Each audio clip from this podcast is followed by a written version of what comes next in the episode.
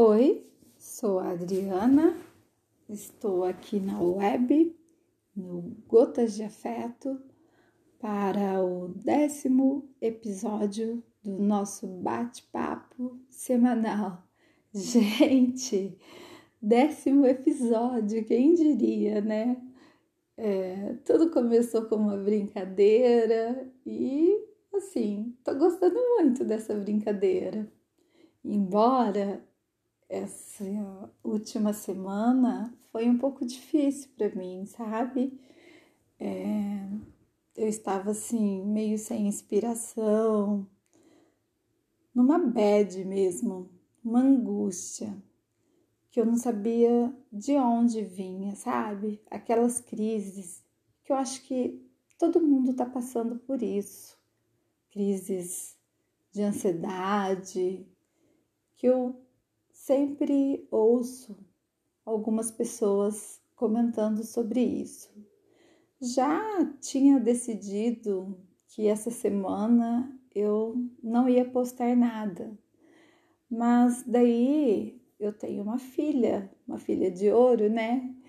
E conversando com ela, ela me disse: Nossa, mãe, não faça isso, né? É tão gostoso te ouvir. É... Por que, que você não escreve sobre o novo normal? É um assunto assim que está em pauta, todo mundo está vivendo, é uma coisa do momento e dá sua opinião. Fala como você está sentindo isso, como você está vendo isso. E graças a ela, é, ontem eu comecei a escrever ontem à tarde e fui terminar um pouquinho no final da noite e tá aqui, tá pronto. Eu resolvi escrever para falar sobre as emoções, porque quem me conhece sabe como as emoções são fortes em mim. E eu acho que nesse momento está sendo forte para todo mundo, né? E escrevi para falar das minhas, para acessar também as suas, provavelmente muito parecidas, porque o barco pode até ser diferente, mas a tempestade é a mesma. Nos últimos tempos, tenho vivido mais ou menos assim. É, essa foi uma dica do meu filho, tá? Ou eu começo ou termino o dia meditando, sabe? Quando dá aqueles momentos de ansiedade e de baixo astral, é, meu filho me ensinou: vai, mãe, não desiste, não, um dia você consegue. E, enfim, consegui, aprendi e tô assim, tipo, digamos, entre aspas, né, viciada em meditação. Daí eu vejo que alcanço a positividade e a confiança de novo para criar e compartilhar. Mas não é sempre assim, né? Às vezes, na hora do almoço, ou na hora do banho, ou em qualquer outro horário, dá uma vontade de chorar de tristeza. Tristeza por tudo que está acontecendo. Nós estamos em luto, né? Nessa última semana, a Covid-19 conseguiu atingir o número de mais de 100 mil mortes no Brasil. É muito comovente. Quem não sentir essa dor, quem não sentir a dor do outro, é porque também deve ser doente também. Eu senti muito, isso mexeu muito comigo. Talvez seja por isso que eu tenho ficado assim, meio sem inspiração para escrever. E às vezes, ao mesmo tempo, o nosso sentimento oscila e dá vontade de ouvir aquela música alta astral, sabe? Que era comum. Ou, sei lá, é crime ouvir uma música alta astral nos dias de hoje? A gente não sabe mais nada, né? Não sabe como sentir, como viver. E aí, no fim do dia, eu sempre sinto novamente medo e insegurança. E antes de dormir, eu agradeço, faço minhas orações e tento celebrar alguma conquista minha ou da ciência ou de algum amigo. A ordem não é constante. Tudo muda rapidamente, dentro e fora de mim. Tem sido assim para mim. E como você? Como é? Vamos refletir? Boa audição.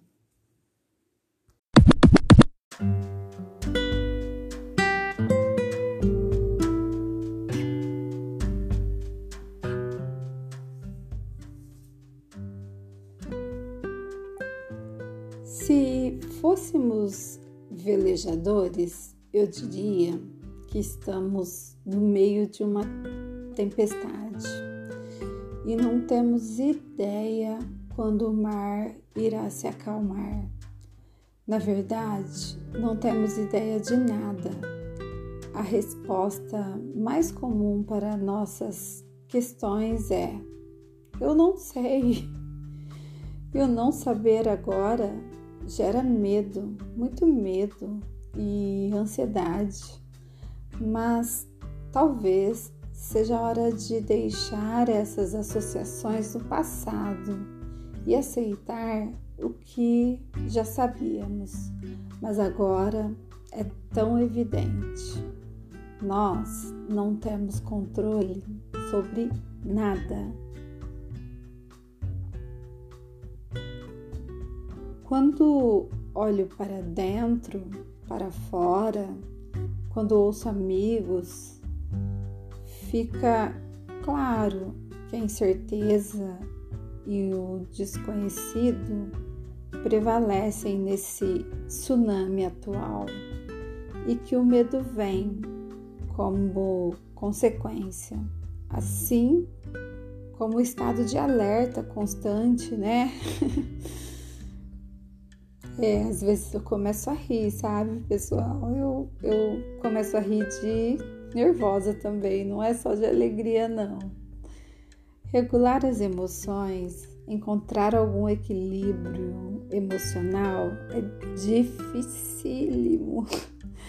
Nossa, estamos vivendo, estamos perdendo. Alguns perdem trabalhos, outros rotinas outros modo de viver e muitos, muitos e muitos perdem vidas, amigos, parentes. Esse último final de semana ficou registrado mais de 100 mil mortes no Brasil, que foi assim é, está sendo uma dor incalculável para muitos, né? Que passaram por isso. É um dos momentos mais difíceis que a nossa era já experimentou. O estresse é contínuo, o modo sobrevivência já não é mais uma expressão para definir o estado de quem desvia dos problemas e segue a vida sem o menor sentir ou sentido. Vivemos uma pandemia. Nossos planos foram por água abaixo. Trocamos a nossa liberdade pela nossa vida, pela vida do outro, para preservar o sistema de saúde superlotado. Nós nos isolamos fisicamente para salvar vidas, e no meio disso tudo, a desigualdade social se mostra ainda mais cruel e intolerável. Não, não está tudo bem. O equilíbrio e a sanidade parecem utópicos para quem não, para quem sente, né? E não foge da realidade. Eu mesma, como já disse no início, tive muitas, muitas oscilações. É, transitava do medo para a confiança em um segundo. Por isso, é, no início desse texto, descrevi os meus momentos e pergunto: como você está vivendo o seu dia? Como você está, hein? Me conta. Mesmo sem ter o vírus, imagino que esteja experimentando crises diárias. Quem não está doente quando muitos estão? Conciliar o mundo interno, o da casa e o mundo externo não é tarefa fácil para ninguém, principalmente no agora.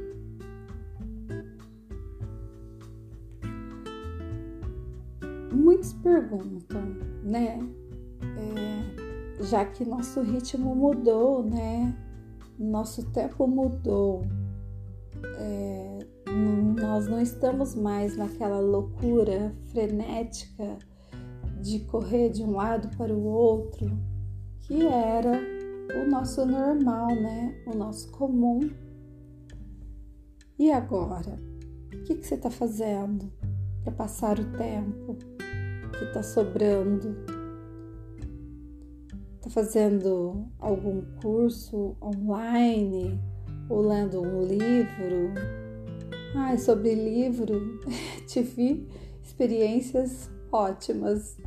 É, consegui ler dois livros que há muito eu desejava, mas não tinha tempo. Esse foi o lado bom, né, de me isolar. Consegui ler é, o diário de Anne Frank e a menina que roubava livros. Não sei, gente, foi muita, muita coincidência, mas os dois livros têm algo em comum. Eles falam sobre a Segunda Guerra Mundial, onde os judeus, né, pessoas que mais sofreram, precisavam ficar escondidas família de Anne Frank ficou confinada. Lógico, assim, não é nem de longe parecido com a nossa realidade. Mas, assim, é, você acaba fazendo associações.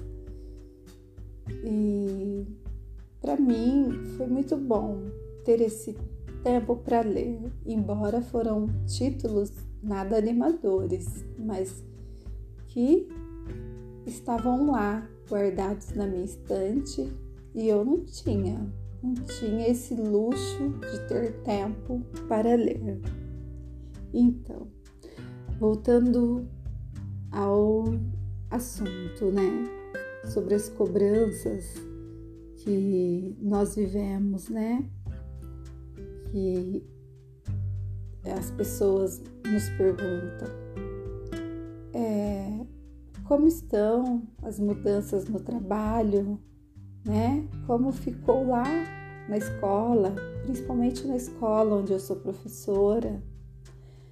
Aí é, eu fico mais ansiosa do que eu já estava. Essas perguntas me pesam, apontam o que eu não consigo fazer e internamente berram para mim que eu estou fazendo algo errado. Eu me pergunto, como assim? é, não estou produzindo, não estou criando, estou sendo inútil, então, né? Obviamente, só eu sentia as perguntas assim. Quem as fazia tinha a intenção se interessar por mim. E o interesse é um ato de amor. Contudo, eu recebia como uma cobrança. Olha que louco, gente. Bom, teve um tempo que eu fui para a cozinha por alguns dias. Cozinhar não é o meu forte, não seria nem de longe o meu hobby. É, sabe aquela coisa? Você cozinha por obrigação. Podem apontar o dedo, viu, gente? Mas é, eu faço, faço direitinho, minha comida é gostosinha, mas não é uma coisa que me faz assim, não me divirto, como vejo outras pessoas falando que, nossa, esquece a vida quando está cozinhando. Portanto, não era um lugar que me deixava feliz. Mas, é, contudo, era a escolha certa, porque na cozinha eu tô cuidando de mim e dos meus filhos.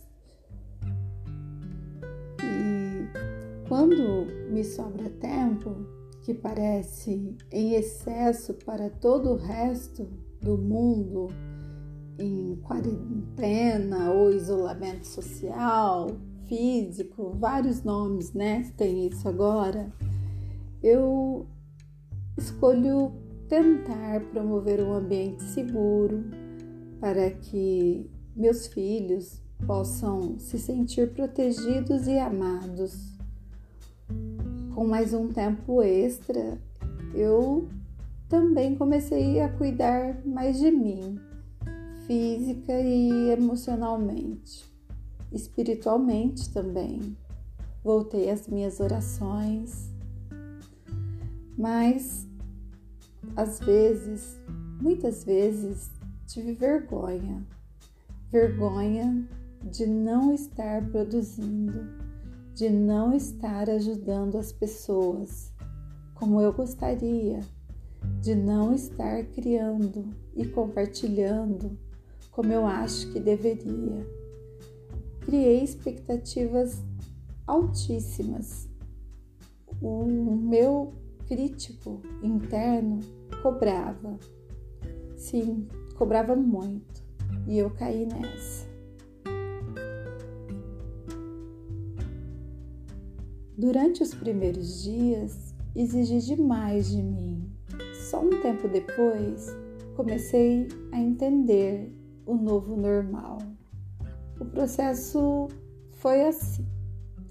Primeiro aceitei a nova situação, depois aceitei minhas emoções, meu sofrimento, e aí comecei a ser gentil também comigo eu me dei uma dose de autocompaixão e me coloquei vulnerável. E essa vulnerabilidade que dá tanto medo me aproximou ainda mais das pessoas, porque fez eu me abrir para receber baixei a guarda da Mulher Maravilha, sabe? E me conectei comigo, com os meus filhos, com meus familiares, com meu namorado e amigos. Eu me conectei de forma crua e pura. Sou muito grata a eles, pois nessa hora o apoio e o amor recebido é o essencial. Veja bem, a gente classifica de distanciamento social, mas não é distanciamento social, é distanciamento físico. E físico não é afetivo.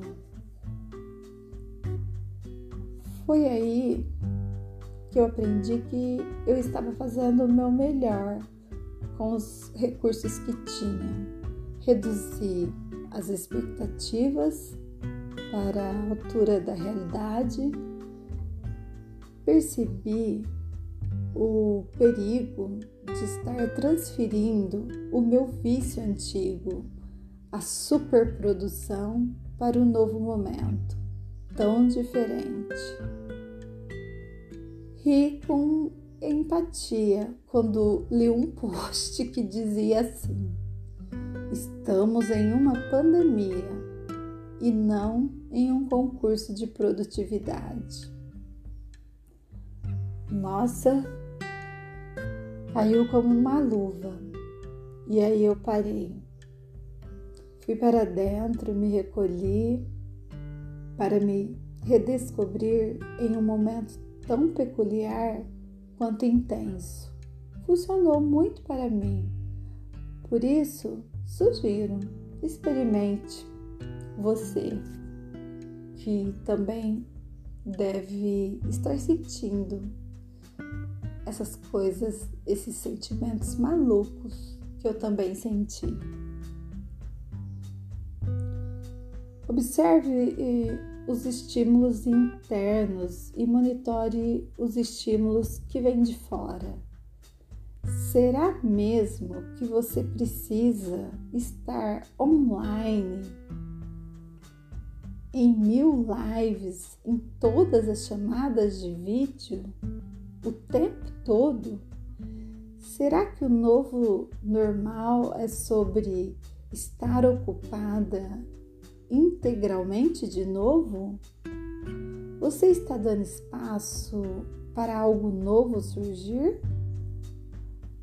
Como você tem aproveitado a sua própria companhia? É, vive preocupada, preocupado? a mudança de fora exige a mudança de dentro e abertura para o novo. Sabe, eu sempre evito, né, os imperativos. Faça assim, faça assado, porque eu não acredito na receita pronta para nada o que dá certo para um, dá certo para outros, enfim, é a vida. Mas, pelo que tenho visto, ouvido e sentido, estamos muitos vivendo e nos emocionando da mesma forma. Portanto, arrisco aqui uns imperativos dessa vez e sugiro que você sinta cada um deles. Se fizer sentido aí dentro, né? Tente segui-los. Mais uma vez, fez muito bem para mim. Então, vamos lá. Explore suas emoções, incluindo o medo e a ansiedade. Lembre-se, a experiência que mais nos transformam são aquelas das quais desejamos fugir. Assim, não fuja de você, não fuja de uma experiência que pode transformar a sua vida.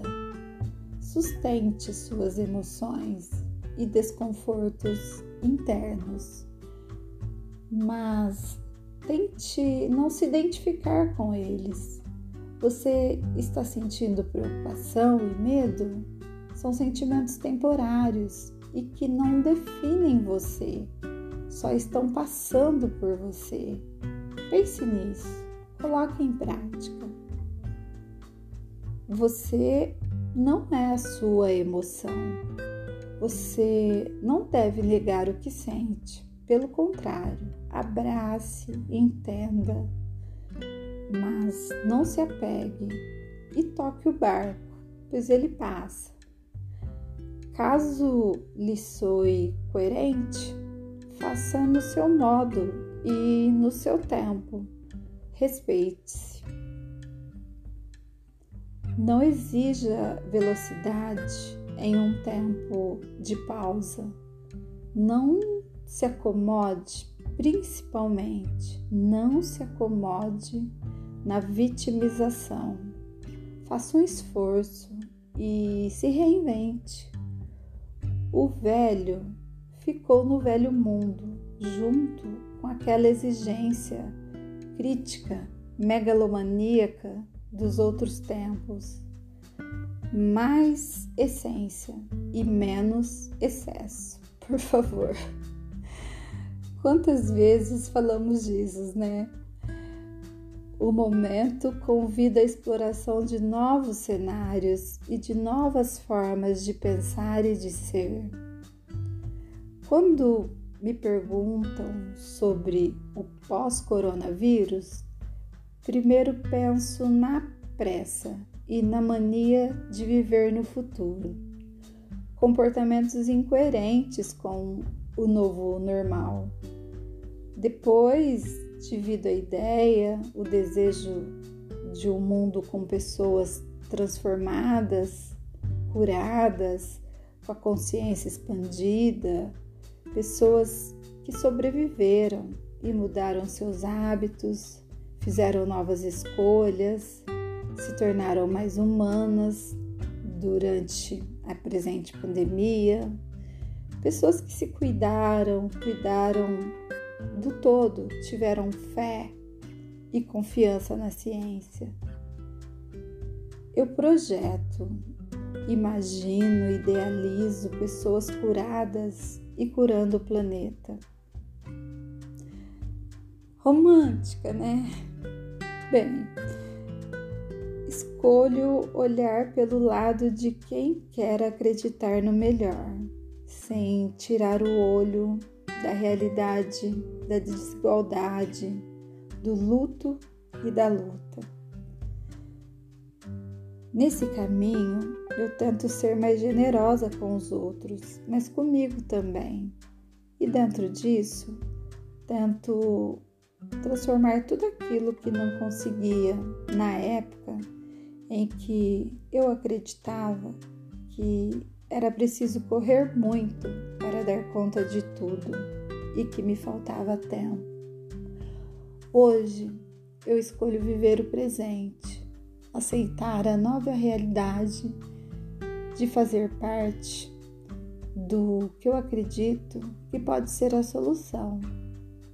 E você?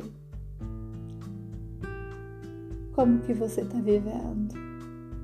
Use os comentários para se expressar.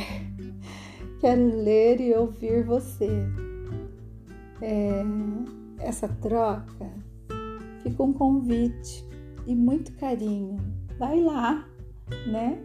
No meu Instagram, arroba gotas.d.afeto e deixa um comentário lá sobre esse novo normal, esse novo você, ou na minha página no YouTube, Gotas de Afeto, ou até mesmo né, no meu site www.gotasdeafeto.com que eu quero saber, vamos dividir né, essa experiência. E é isso aí, gente. Até a próxima. Fiquem com Deus Beijos e até o próximo episódio.